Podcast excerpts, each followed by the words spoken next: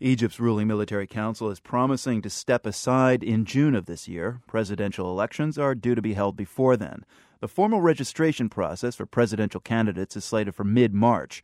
One of the prospective candidates is Islamic scholar Mohammed Salim Al Awa. We reached him in London today. Al Awa says his work led him to become a candidate.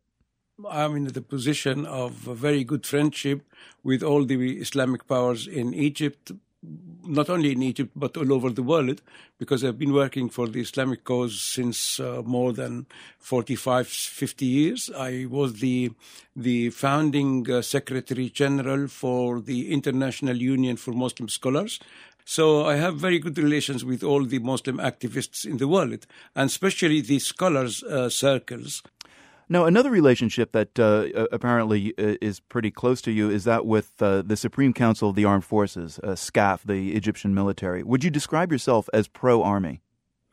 I have to have this relationship with them because I'm an I'm uh, uh, an activist. I work for the benefit of the people. I have many political situations which needed contacts with them, and um, I did that all the time.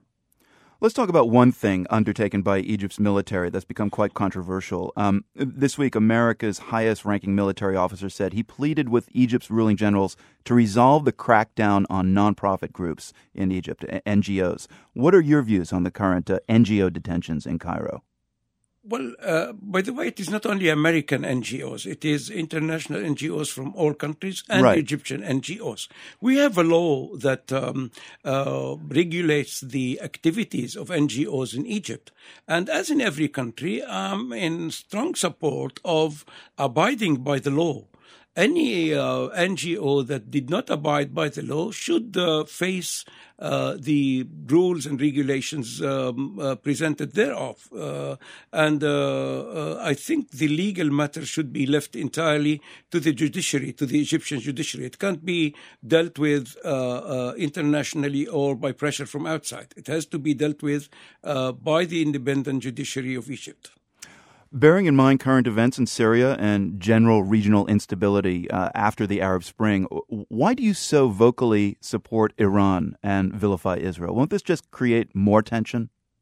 No, it wouldn't create more tension. In fact, it will decrease the tension because what I'm saying is that Iran is is a part, uh, uh, uh, eternal part of the of the Middle East, eternal uh, uh, people in the Middle East, and they cannot be ignored.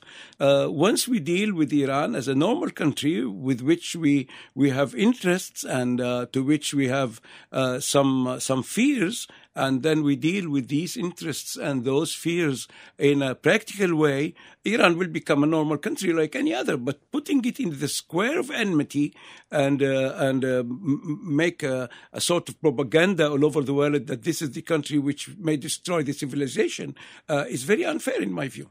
But doesn't vilifying Israel, as you've done in the past, pr- prompt and provoke even more tension? I think the way Israel is dealing with the Iranian problem, uh, as well as the Palestinian problem, in fact, uh, will not lead us to any uh, uh point of agreement, to any solution. Uh, it will lead us to more tension and conflict in the area. Israel needs to change its policy towards the Arab world, towards the Islamic world, towards Iran in particular. There are concerns in the West, Dr. Al Awa, that with Islamists in power in Egypt, there could be a real break between Egypt and the United States. Uh, I, I, don't know if you're you would call yourself an Islamist or not, but you've been critical in the past about the U.S. Are, are you an uh, are you an opponent of the U.S.? No, I'm not an opponent of the U.S. I'm criticize the I criticize the U.S. when I see something that needs to to be criticized, as well as I do with the any with any Egyptian governments, including Mr. Mubarak. I used to be critical of what I think needs to be criticized. I'm I'm not anti-American. Even the Islamists of Egypt of uh, of them, of course, I am one.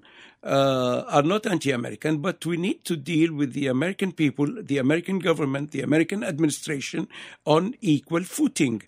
We should say, too, Dr. Al Awa, that Egyptians are also concerned by Islamists in power in their country. Uh, so let me just ask you straight out are, are, are you, do you consider yourself an Islamist? Yes, of course, I'm an Islamist. Islamist is a man who believes in God and Muhammad, his prophet, in the Quran, who tries to live in his family, his society, his business, his relationship according to Islamic values. Should those values be imposed on others in a kind no. of legal way? No, Sharia? No, Uh, on the contrary, we will grant the rights of everybody else, uh, whether being a Muslim, non Muslim, an Egyptian, or a foreigner, uh, to do and believe and act as he wishes. So Islamists in Egypt are not to be feared? No, no. Dr. Mohammed Salim Al Awa, one of the prospective presidential candidates in Egypt, thank you very much for speaking with us. Thank you.